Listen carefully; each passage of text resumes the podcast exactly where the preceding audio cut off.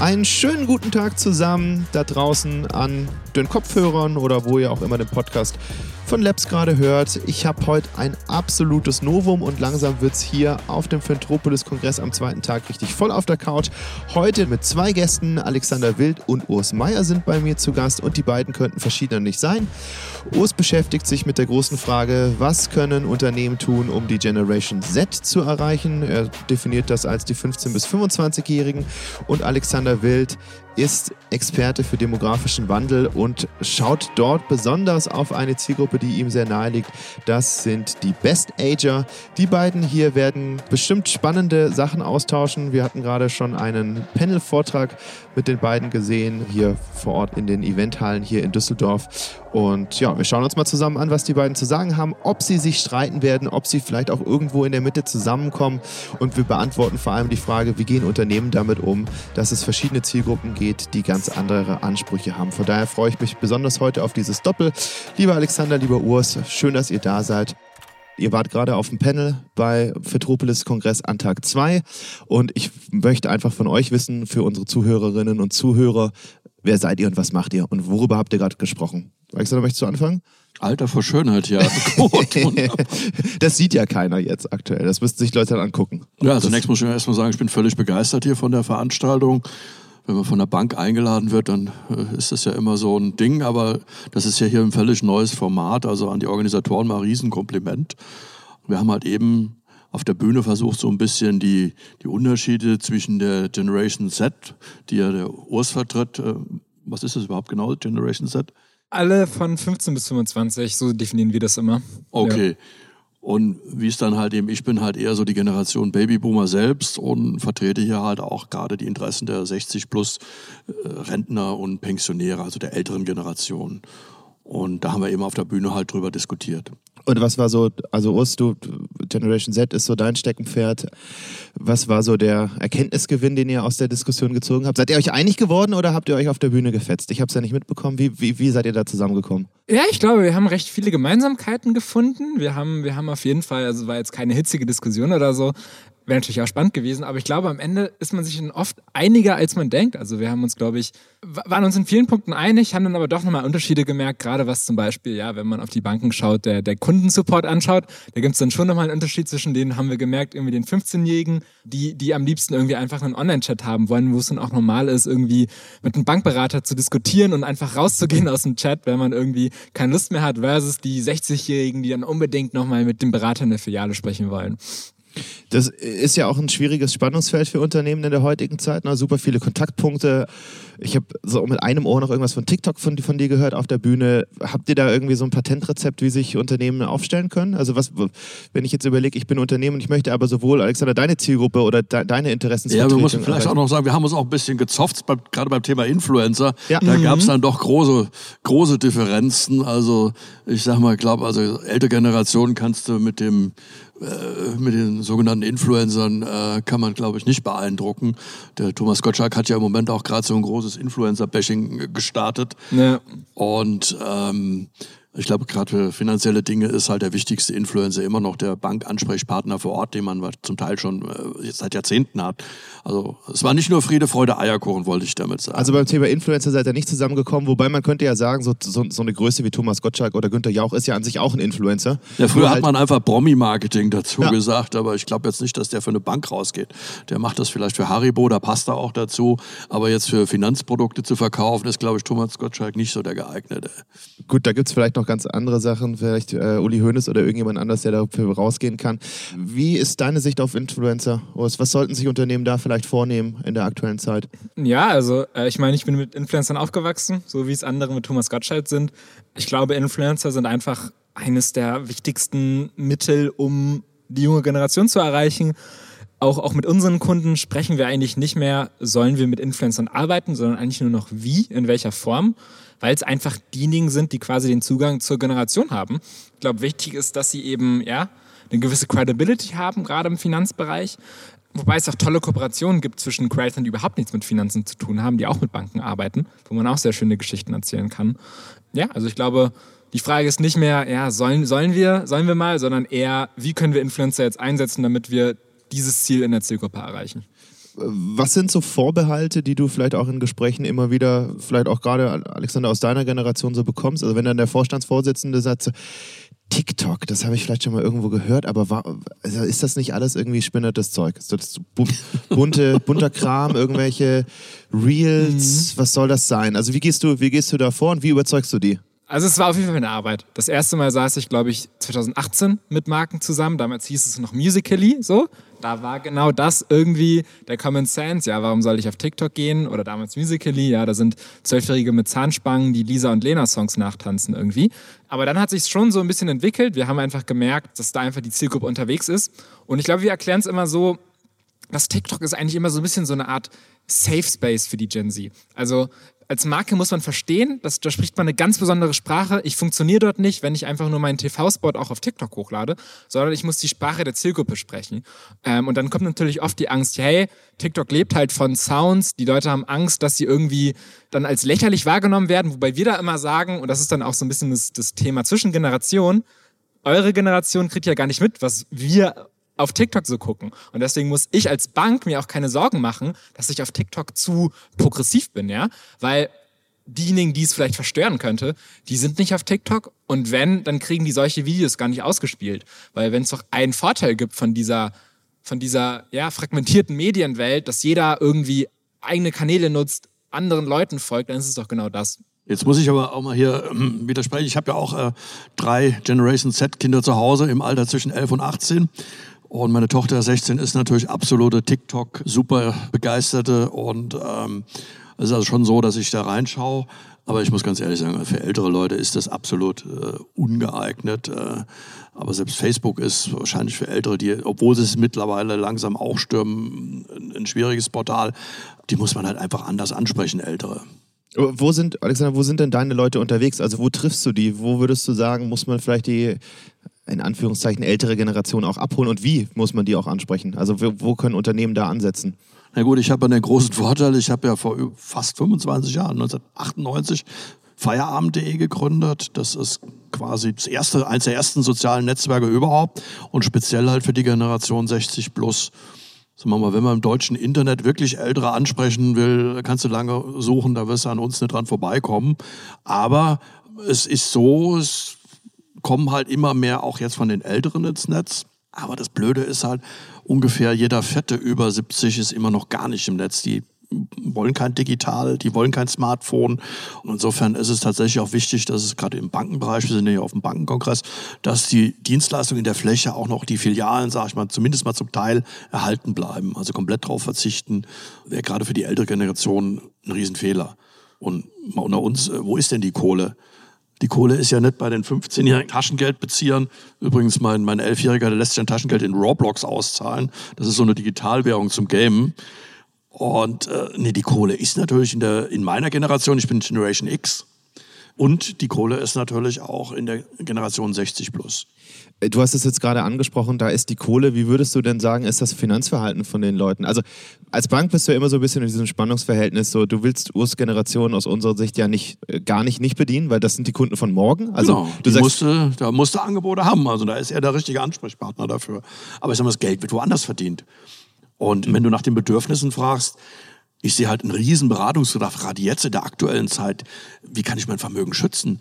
Ich meine, man hat sich ja quasi, der Senior mit 60, 65, der in Rente oder Pension geht, der hat sich ein Vermögen aufgebaut. Wie kann er das jetzt vor der Inflation schützen? Und die Rente wird eh bald nicht mehr reichen, das wissen die Senioren auch. Da geht's ja dann auch eher darum, die Vermögenswerte nochmal zu liquidieren. Wie kann ich denn jetzt aus dem Grundbesitz, den ich habe, oder das Haus, das mir gehört, äh, wie kann ich da jetzt nochmal Geld rausziehen, indem ich das Haus dann mal verkaufe und trotzdem lebenslang drin wohnen bleibe?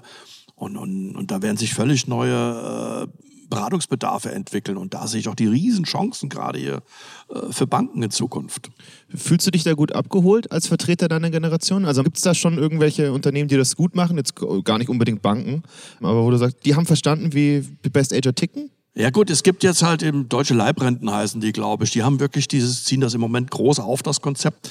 Du kannst quasi dein Haus, in dem du wohnst, kannst du denen verkaufen die zinsen das dann ab, die machen da einen Abschlag drauf. Du kannst lebenslang, kriegst du lebenslanges Wohnrecht da drin. Und die bezahlen dir dann Betrag X schon mal aus. Aber du kannst das Haus noch bis, solange du lebst, nutzen. Und das heißt, du hast halt Liquidität schon mal jetzt, aber das Haus, wenn du stirbst, äh, gehört dann halt dem Finanzdienstleister oder so. Das scheint ein lukratives Geschäft zu sein, kommt aus Amerika und das wird sich wahrscheinlich auch hier in Deutschland etablieren. Ist natürlich ein, ein Feld, wenn du darüber sprichst, ist so ist wahrscheinlich so eigenes Haus mit Zinsen abbezahlen, weiß gar nicht, was das bedeutet. Also, weiß ich, macht man sich in deiner Generation Gedanken über, über Häuser oder sowas? Spielen solche Werte überhaupt schon eine Rolle? Ja, mehr dann so, dass man, keine Ahnung, auf TikTok irgendwelchen Interior Design-Accounts folgt und sich dann überlegt, wie könnte ich irgendwann mal meine Wohnung einrichten, eventuell. Aber nein, ich glaube, die Gen Z hat dann doch bei Finanzen komplett andere Bedürfnisse, mhm. als es irgendwie bei, bei älteren Generationen ist. Da geht es dann eher wirklich darum, hey, ich, ich muss es auch nicht, das ist ja der große Unterschied. Ja, bei den älteren Generationen, die müssen es so, die sehen einfach den Druck. Bei den jüngeren ist so, dass sie halt viel mehr Risiko eingehen können, ja. Also für die ist eigentlich Finanzen auch fast schon mehr Entertainment, als es quasi notwendig ist. Klar, es gibt immer die total versierten irgendwie, die einfach viel Geld verdienen wollen, aber einige kaufen sich dann halt einfach irgendwie einen ETF, weil sie es halt spannend finden oder kaufen irgendeine Aktie, weil es gerade ein Meme ist oder ähm, ja, äh, sehen das ganz anders, gehen das ganz anders an und gucken vielleicht auch Finanz.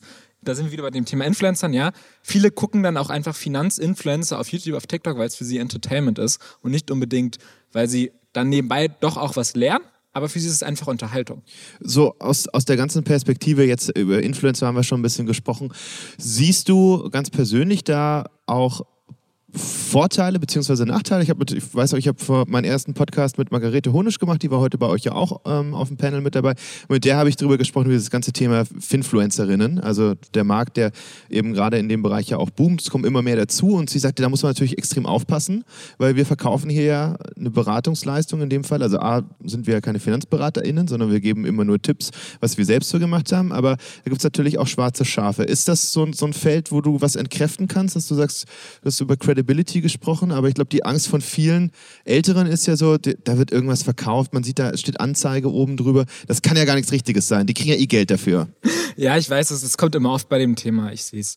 Ich sehe es, glaube ich, ein bisschen entspannter. Also klar, es gibt immer schwarze Schafe. Ich glaube aber auch, dass die Zielgruppe das sehr wohl auch erkennen kann und die dann doch auch vorsichtiger ist und sich eben nicht alles andrehen lässt, so, sondern die, die machen sich dann auch eher darüber lustig. Wenn du wieder irgendwie einen, eine YouTube-Anzeige bekommen kannst von irgendjemand, der dir sagen will, wie du schnell reich werden kannst in fünf Wochen. Komm in die Gruppe. Jetzt genau, genau, genau, genau. Also da merkst du ja schon, dass, dass die Zielgruppe da schon versierter ist, aber klar, es gibt immer Fälle, wo irgendwie immer schwarze Schafe, das gibt es überall. Es gibt auch beim Fernsehen öffentlich-rechtliche und private Kanäle und so ist es, glaube ich, bei Influencern auch. Ne nehmen wir euch da, also ich nehme mich jetzt mal in deine Gruppe, Alexander, eher dazu mit 36, nehmen wir euch da auch nicht ernst genug? Trauen wir euch da zu wenig zu in die Richtung? So, das, also weil du gesagt hast, es ist so ein bisschen, so ein bisschen Spaß und Entertainment auch. Ähm, wie, wie bewertest naja, du das? Naja, ich glaube, das ist halt, wie du reinkommst, ja. Also, was gibt es denn Besseres, als wenn du irgendwie mit 15 Spaß daran hast, sogar dich damit zu beschäftigen und nicht einfach nur, weil du es musst. Und ich glaube, das können halt Banken dann auch erkennen und halt Angebote schaffen, die halt darauf eingehen wie gesagt, das sind dann komplett andere Bedürfnisse, aber ich glaube, es ist wichtig, alle zu verstehen und dann auf verschiedenen Kanälen, je nachdem, wo es halt relevant ist, auch unterschiedlich zu reagieren. Gibt es da aus deiner Sicht schon irgendjemand, der das gut macht? Also Boah, wir sehen sehr, sehr viele so Gen Z-Banken. Das sind teilweise geht es da schon bei 7 bis 15 los. Ich finde, die Blinkcard ist dann ein sehr, sehr schönes Beispiel. Das ist von jemandem, der ist selber erst nicht älter als 30, also auch jemand, eigentlich quasi ein Gen Z-Gründer, der hat quasi ein Taschengeldkonto gegründet mit der Blinkcard. Und da können dann wirklich schon ganz junge Personen ähm, ein eigenes Konto haben und sehr früh schon anfangen, quasi ja, etwas über Finanzen zu lernen, aber eben auch trotzdem noch zum Beispiel die Eltern im Hintergrund zu haben. Denn normalerweise könnte ein Zehnjähriger natürlich nicht mit einer Kreditkarte rumlaufen, aber wenn die Eltern einen Zugang darauf haben, du keine Schulden machen kannst. Und ich finde, die Banken machen wahnsinnig viel richtig, sind sehr, sehr stark auch in der Gen Z-Kommunikation, bieten zum Beispiel Chat-Support auf Augenhöhe an. Da gibt es, finde ich, sehr, sehr schöne Beispiele, wovon man viel lernen kann. Es ist halt ein ganz anderes Modell als während meiner Zeit, als so das gab es einen Weltspartag, ne? Bist du mit deinem Sparschweinchen einmal ja, hingelaufen, ja, ja. wusstest noch nicht selbst, wie viel da drin ist und hast dich dann gewundert, wie die das dann dazu zählen. Und da hatte man auch dieses Sparbuch. Also jeder hatte dieses Postbank oder Vo das Volksbank gibt's oder gar nicht mehr, oder? Sparbuch ich habe keine Ahnung. Ich weiß ich glaub, es nicht. Das gibt es nicht mehr. Ich, ich habe meine Sparbücher vor 20 Jahren schon noch. Ich weiß noch genau, wie es aussieht. Da war so eine kleine Karte ja, ja, ja, mit dran. Auch, und dann bin ich dann da hingelaufen und habe mein, hab meine Sachen eingezahlt. Nochmal zurück zu, zu, euren, zu euren Wurzeln so ein bisschen, wo ihr herkommt. Alexander, wie bist du an das Thema Best Ager rangekommen? So, wann hast du entdeckt, das ist für mich etwas, da muss ich jetzt irgendwie meine Energie rein investieren. Da muss ich vor allem auch ein bisschen Business draus machen. Also natürlich beschäftigt man sich in seiner Zielgruppe ja auch mit, mit den Bedürfnissen seiner Zielgruppe. Mhm. Aber wann hast du gemerkt, da ist irgendwie mehr drin? Na gut, ich habe das Riesenglück gehabt. Ich konnte mich halt schon während meinem Studium in 80, Ende der 80er Jahre konnte ich mich ja schon mit Themen äh, beschäftigen wie, wie digitaler Handel. Äh, zum Beispiel, ich habe in Saarbrücken studiert, das war an der französischen Grenze und in Frankreich gab es dieses France Minitel, das war quasi der Vorläufer vom Internet. Und da haben wir uns schon sehr, sehr genau mit beschäftigt. Das war das eine. Und ich habe das Riesenglück gehabt. Ich habe mich während dem Studium schon mit dem Thema Seniorenmarketing beschäftigen dürfen, weil äh, dass die Babyboomer oder was eine riesen Zielgruppe werden, das war ja damals alles schon klar. Und ja gut, dann nach dem Studium habe ich erst beim großen Discount-Handel bei Aldi angefangen als Bezirksleiter. Und dann kam das Internet nach Deutschland und dann sag ich, geil, das ist mein Ding. Und dann habe ich mich wirklich 95, 96 war da selbstständig gemacht als Internetberater, habe Homepages gebaut für Firmen, habe sogar Online-Shops gebaut. Und dann dachte ich, ja, es macht ja keinen Sinn, irgendwann hat jeder seine Homepage, du brauchst ein eigenes Projekt. Und dann äh, tatsächlich musste ich damals meinem Hauptsponsor, so wie das ist, waren die Eltern, meine Mutter, musste ich das Internet erklären. Das war 1997. Und das Internet war damals was ganz anderes als heute. Das könnt ihr euch gar nicht mehr vorstellen, was das war. Also überhaupt, wie man da reingekommen ist. Da war ich noch gar nicht geboren. Ja, eben. Du kennst doch gar nicht, wenn einer telefoniert und der andere wollte ins Internet, dann musste einer Ja, was ein Akustikkoppler oder ein Modem ist. Also wir mussten uns ja dann über, äh, das ging ja dann, du, du hast einen ISDN-Anschluss gehabt, dann konntest du mit 64 KB, konntest du dann surfen und telefonieren. Wenn du nicht telefonieren wolltest, konntest du zwei Leitungen nutzen, konntest du mit 128 KB. Also 64, das ist das, was die, wenn dein Mobilvolumen aufgebraucht ist, wo die Kids fluchen. Ähm, das war unsere Arbeitsgeschwindigkeit früher, das ja. muss man sagen. Ja, und dann habe ich halt meiner Mutter, musste ich das Internet erklären, haben wir gemerkt, es gibt damals, gab es definitiv keine Stelle im deutschen Internet, wo man halt jemanden so ab 50, 60 abliefern konnte. Und dann habe ich wirklich die Idee gehabt, äh, eben zu feierabend.de im Internet eine Community aufzubauen, einen Ort aufzubauen, wo sich halt auch ältere Menschen ab 60 wohlfühlen konnten. Und wir sind dann 1998, im Oktober 98 offiziell ans Netz. Der, der Beta war schon früher fertig. Also ähm, wir feiern nächstes Jahr 25. Geburtstag. Und es war eine der ersten Social Networks äh, überhaupt weltweit. Lange bevor es Facebook gab. Wie viele Mitglieder habt ihr mittlerweile? Aktueller Stand? Also, also aktueller Stand, wir haben, äh, wir haben so ungefähr 5, 6 Millionen Besuche im Jahr und 200.000 festregistrierte Mitglieder muss man auch sagen, die Besonderheit bei uns ist es eben nicht nur ein virtuelles Netzwerk, was im Internet stattfindet, sondern Feierabend.de, das Herz von Feierabend.de sind äh, die mittlerweile über 130 Regionalgruppen. Die haben wir auch schon, ach, 2000 haben wir angefangen in Frankfurt, wo man halt dann vor Ort Ehrenamtliche hat, die Aktivität vor Ort organisieren. Und mittlerweile gibt es das halt in ganz Deutschland. Hier Düsseldorf war, glaube ich, die dritte oder vierte Regionalgruppe, die wir haben. Und es gibt Ehrenamtliche, die organisieren regelmäßige Treffen, die machen Ausflüge, man geht zusammen ins Museum. Und äh, wir haben so tagesaktuell 400 bis 600 Veranstaltungen auf der Plattform. Und das ist so das Herz von Feierabend. Das ist aber auch äh, wichtig wahrscheinlich für die ältere Zielgruppe, was du schon gesagt hast, so dieser persönliche Kontakt und dieser persönliche das Austausch, der dann da im Face-to-Face, äh, ja im Fokus steht, weil du es gerade gesagt hattest, ich wollte dich noch fragen, wie du dazu kommst, mache ich gleich, weil, aber du hattest was gesagt, was ich sehr spannend fand, wo du sagtest, eigentlich war schon klar, dass die Babyboomer-Generation wichtig werden wird. Ja? Haben das aus deiner Sicht Marken dann auch teilweise einfach ignoriert? Ganz ehrlich, sie haben es völlig verpennt. Und alle rennen immer nur den Jungen und Jugendlichen hinterher. Aber ich bin Jahrgang 66. Ich bin der letzte geburtenstarke Jahrgang hier in Deutschland in meiner Generation, heute werden nur noch halb so viele Kinder geboren wie in meiner Generation. Das muss man sich mal vergegenwärtigen. Und meine Generation fängt jetzt langsam an, in den Ruhestand zu gehen. Ich bin 56 jetzt. In spätestens zehn Jahren kippt hier bei uns in Deutschland ganz, ganz viel. Also nicht nur das Rentensystem. Ja, das aber das, was du, deine, um auf deine Frage nochmal zurückzukommen, die Demografie war damals schon klar. Ich meine, als ich da auf der Uni war, so 25 rum, äh, waren die Kinder alle schon nicht geboren. Die hat man gesehen, also der Pillenknick, dass das nach unten geht.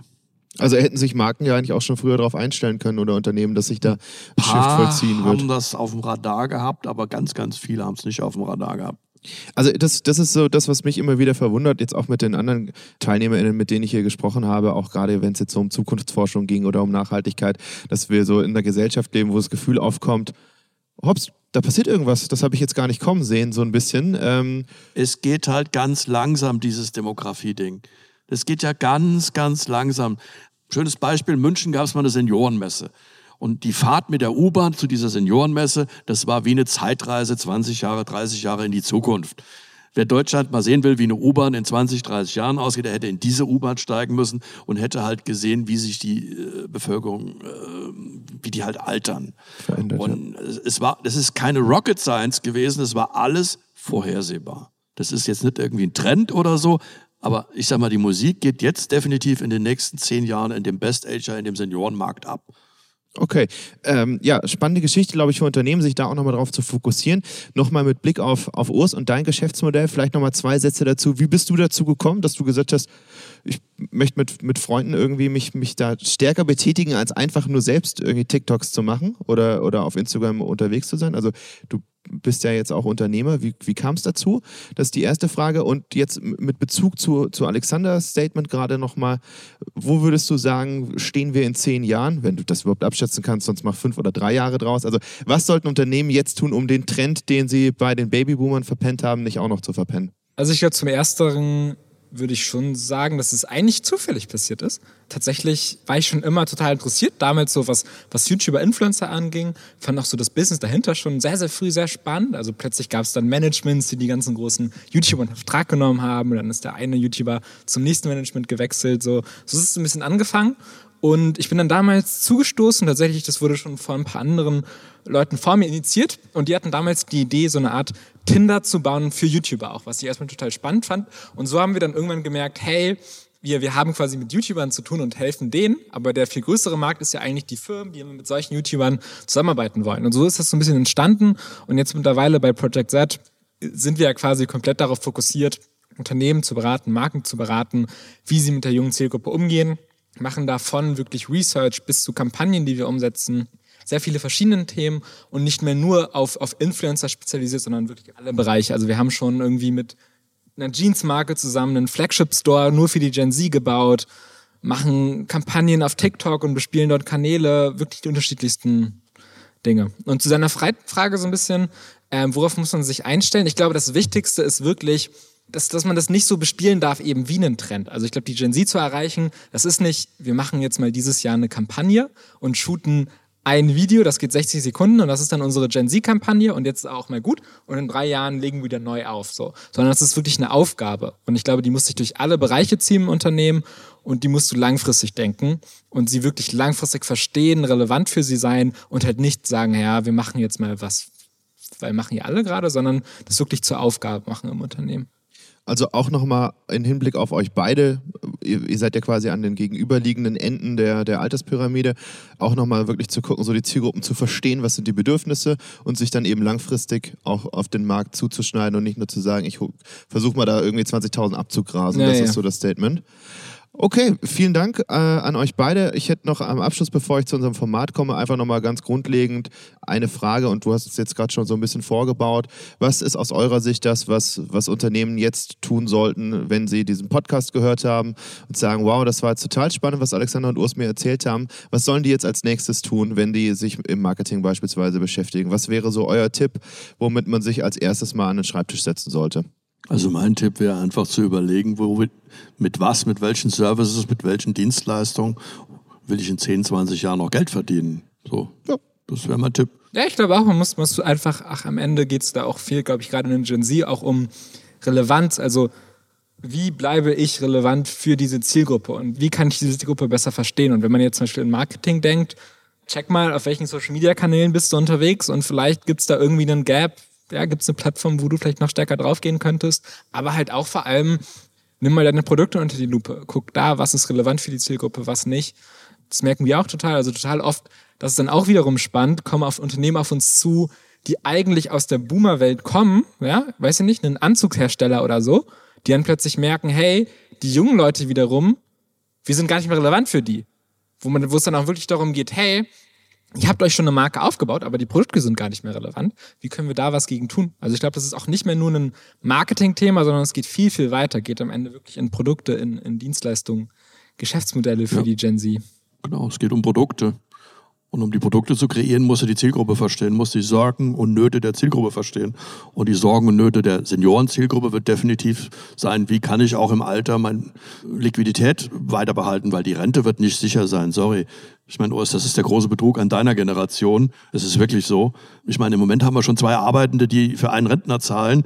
Wenn du mal so alt bist wie ich, dann sind wir wahrscheinlich für einen Arbeiter, der für, für einen Rentner zahlen soll. Da kann nicht viel übrig bleiben. Und insofern ist es sehr wichtig, dass sich jeder selbst Gedanken drüber macht, über seine Altersversorgung und wie er halt auch im Alter Liquidität herstellen kann. Und gerade das muss man halt wissen. Man muss die Sorgen und Nöte der Senioren verstehen. Man muss die biologischen Änderungen im Alter verstehen. Das ist ja was, der Körper verändert sich ja, wenn du alt wirst. Nicht nur, ich habe eine Brille jetzt, du hast noch keine Brille. Äh, es ist halt so, und das ist noch das Harmlose, die Ohren werden schlechter, also du hörst wahrscheinlich noch deutlich besser als ich. Ja, du lachst jetzt hier. Ich meine, wir haben damals an der Uni haben wir so einen Anzug entwickelt, den Ageman. Da kann ich dich reinstecken, da fühlst du dich mal wie ein 80-Jähriger. Dann siehst du schlecht, dann hörst du schlecht, dann kriegst du die Gelenke versteift. So, und dann gehst du mal an den Geldautomaten und dann hebst du mal Geld ab. Und das filmen wir schön mit der Kamera und stellen es bei YouTube oder TikTok rein. Und dann wirst du mal sehen, wie viele Likes wir kriegen. Ja, zur, zur Erklärung, warum ich gelacht habe. Ich habe nur gedacht, ich merke es jetzt schon, weil mir tut total der Rücken weh heute. Ich weiß nicht, lag vielleicht am Hotelbett oder woran das was ist. Aber mir tut so der Rücken weh. Deswegen, ich bin gespannt, wie es ist, wenn ich jetzt den ganzen Tag hier auf der Couch gesessen habe. Aber ja, ich. Mit dem Rücken fängt es an, da kommen wir ja noch ein paar andere Leiden. ja, ich komme komm langsam auch in dieses Alter. Von daher, ich kann das gut nachvollziehen. Vielen Dank. Ich würde jetzt ganz gerne noch mit euch eben einmal ganz kurz What the F machen. What the F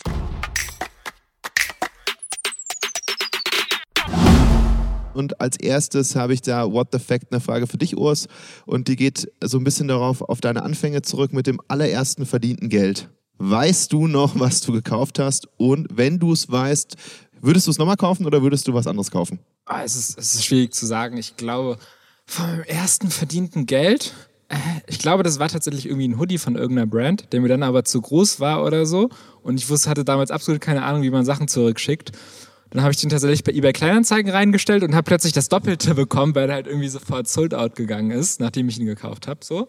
Also direkt plus gemacht quasi. Ganz ganz ohne Plan eigentlich, dass ich damit äh, mehr verdienen würde, als ich ausgegeben habe. Okay, damit erübrigt sich aber auch die Frage, ob du es dir nochmal kaufen würdest, weil du hast dann ja quasi direkt das, das Ganze wieder zu Geld gemacht. Direkt verdoppelt, ja. Ja, nicht schlecht, auch ein gutes Geschäftsmodell. Kann man mit Sneakers ja auch beispielsweise machen, ja. Limited Editions zu kaufen und so. What the Fail an euch beide? Gibt es irgendwas, was ihr euch als Fragst Projekt... mich jetzt nicht, was ich von meinem ersten Geld gekauft habe. du kannst das auch gerne erzählen, ja, Alter, wenn du es noch weißt. Ich weiß es noch. Ich habe mir einen Flipper gekauft. Was also, war ein Flipper, gell? Das kennt man heute nur noch als Videospiel. Das waren so Kisten, die waren schrankgroß. Die standen meistens in Kneipen rum. Bei uns an der Uni standen die auch. Und ich habe die gelebt. Und ich sagte, wenn ich erstmal Kohle verdiene, kaufe ich mir einen Flipper. Ich habe mir einen gebrauchten Flipper gekauft. Keine Ahnung, für 2000, das war noch D-Mark-Zeiten, 2000, 3000 Mark. Ich habe das komplett Dings und das Ding stand bei mir wirklich jahrelang auf der Bude in Frankfurt. Und ich habe es mit großer Leidenschaft gespielt, ja. Weißt du noch, was das Motiv war? Die hatten ja immer so, die waren ja so szenisch angelegt. So ja, Indiana das war Jones. der erste, wo die Million, da kam immer gesagt, die Million. Da kamen dann zwei, drei Kugeln raus und dann musste die Million schießen und dann hat es getrattert und gedonnert und Geil. Ja, kenne ich auch aus dem Italienurlaub. Da standen immer so Spielhöllen rum mit so Videospielautomaten. Ja. Neo Geo und so. Heute musst du ins Museum gehen, um sowas zu spielen. Ja, und die sind wahrscheinlich auch schweineteuer, wenn die gut erhalten sind, so ein Flipper. Hätte ich ihn mal behalten, aber gut, ich meine, ich hätte das Geld damals vielleicht auch in Apple-Aktien oder Microsoft-Aktien investieren sollen, dann. Hätte man es gewusst, ne? Das Gell? ist ja immer so ein bisschen das Problem. Zweite Frage, beziehungsweise zweites Thema: What the Fail? Von welcher Idee wart ihr zu irgendeinem Zeitpunkt in eurem Leben total überzeugt und habt gemerkt, war eigentlich gar nicht so gut, was ich mir da überlegt hatte? Was, was ist gefloppt bei euch? Kann, muss nichts Unternehmerisches sein, kann auch irgendwas Privates sein. Wir haben gestern beispielsweise erfahren, dass einer meiner Podcaster jetzt vielleicht super guter Gedächtnisweltmeister ist, der äh, Boris Konrad, aber Zeichnen liegt ihm nicht so. Muss er aber auch, glaube ich, auch gar nicht. Ich glaube, ich habe in der Schule musste man immer so Praktika machen. Da war ich mal in der Küche, tatsächlich von einem Fünf-Sterne-Hotel. Also wirklich, hat eigentlich super Spaß gemacht. Man hat sehr coole Sachen da gemacht, aber musste irgendwie den ganzen Tag stehen. Und da habe ich irgendwie gemerkt, okay, Kochen macht zwar Spaß, aber ich werde es nie schaffen, acht Stunden am Tag zu stehen. Und so haben sich dann meine Berufswünsche geändert. Hat sich direkt geändert vom Koch zu ja. irgendwas, was sitzt. Ja. ja. Ja, bei mir liegt ja Himmel und Hölle sehr eng beieinander. Ich meine, meine geniale Idee war, dass ich relativ früh erkannt habe, dass das Internet genau das Big Thing für die Senioren ist. Und überhaupt, dass ältere Menschen genau die Generation ist, die am meisten äh, von dem Internet profitiert, weil sie einfach nicht die Vernetzungsmöglichkeiten hat, wie jetzt junge Schüler, Studenten, die jeden Tag am Schulhof neue Leute kennenlernen können oder auf der Uni oder so. Und ich sag mal, das war der, der, der, der Good Shot gewesen der, der Flop oder der Bad Shot ist, dass das Businessmodell, mit dem ich eigentlich bei Feierabend.de gestartet bin, dass du das relativ schnell in die Tonne treten konntest, weil keiner bereit war, Geld zu bezahlen für die Dienstleistung, die ich damals angeboten habe. Und Budget für Online-Werbung gab es nicht, als wir 1998 gestartet sind. Das war ein Segen, dass ich dann irgendwann mal die Telekom dazu überzeugen konnte, dass wir halt ältere Leute aufs Internet schulen. Ich glaube, das war mein erster Werbekunde. Dann kam Lifter, das waren die mit den Treppenliften. Die kenne ich auch noch, ja die Anzeigen. Okay, danke. Letzte Frage und dann sind wir auch, sind wir auch fertig. What the future? Die Frage Best Ager heute versus in 30 Jahren, beziehungsweise Generation Z heute versus in 30 Jahren. Was, was glaubt ihr, wie wird sich die Welt um uns herum verändern? Und was werden die Bedürfnisse von den Menschen in der Zukunft dann sein? Sehr große Frage, auf jeden Fall. ähm, ich glaube, so um einen Trend rauszugreifen, auf jeden Fall, dass quasi digitale Experiences sehr nah an die Realität drankommen werden und uns quasi viel normal und irgendwann wieder den Zeitpunkt über, überschreiten, wo wir mehr, mehr Zeit wirklich virtuell als, als in der echten Welt verbringen. Also rein ins Meta. Genau. Also ich meine, was kommen wird, definitiv die Digitalisierung wird rasant vorwärts gehen. Wir werden selbstfahrende Autos, das gibt's ja jetzt schon. Irgendwann fahren die auch wirklich mal voll autonom. Das ist natürlich auch ein Segen, wenn man denkt, wie viele alte Menschen dann mit Autos rumfahren. Da ist man eigentlich froh, wenn der Roboter das macht. Wir werden Haushaltsroboter sehen, also nicht nur die Rasenmäher und die Staubsauger, die heute schon rumfahren, sondern richtige Roboter, die dann Hausarbeiten oder Pflegearbeiten übernehmen. Ja, das wird sich auf jeden Fall ändern durch die Digitalisierung. Was gleich bleiben wird, die Körper werden immer alt werden. Also die Biologie können wir nicht überlisten. Und also mal, deshalb ist es auch einfach wichtig, die biologischen Veränderungen im Körper zu wissen. Ganz einfaches Beispiel hier. Durch das UV-Licht gestern hatten wir so viel Sonne. Die Linse wird im Alter trüb. Da kannst du gar nicht verhindern, das UV-Licht. Das heißt, du siehst nicht mehr so gut. Du hast, bist nachts geblendet und so Dinge, die muss man halt alles wissen. Und ähm, insofern denke ich, ist es wichtig, zum einen zu überlegen, wie wird die Digitalisierung die Zukunft verändern. Ich bin ja totaler Zukunftsfreak. Und äh, zum anderen einfach wissen, wie ist unsere Biologie? Wir sind Tiere. Wie werden wir uns als Menschen jetzt vom Biologischen her verändern? Wobei, es wird natürlich auch immer besser mit diesen ganzen Variables, mit diesen Helfdingern. Ich sagte, das wird noch fünf Jahre dauern, dann sagt die, setz dich jetzt mal bitte ruhig hin, äh, du kriegst sonst einen Herzinfarkt oder sonst irgendwas. Also die, der medizinische Fortschritt, das ist gigantisch, was da kommen wird. Also die Chance, dass ich 100 werde, weiß ich nicht, aber dass du über 100 wirst, ist riesengroß. Super, danke. Ja, das war's mit der heutigen Podcast-Folge von Labs beim Fintropolis-Kongress in Düsseldorf. Es hat wahnsinnig viel Spaß gemacht. Freut euch auf die nächste Folge. Bis dann, macht's gut.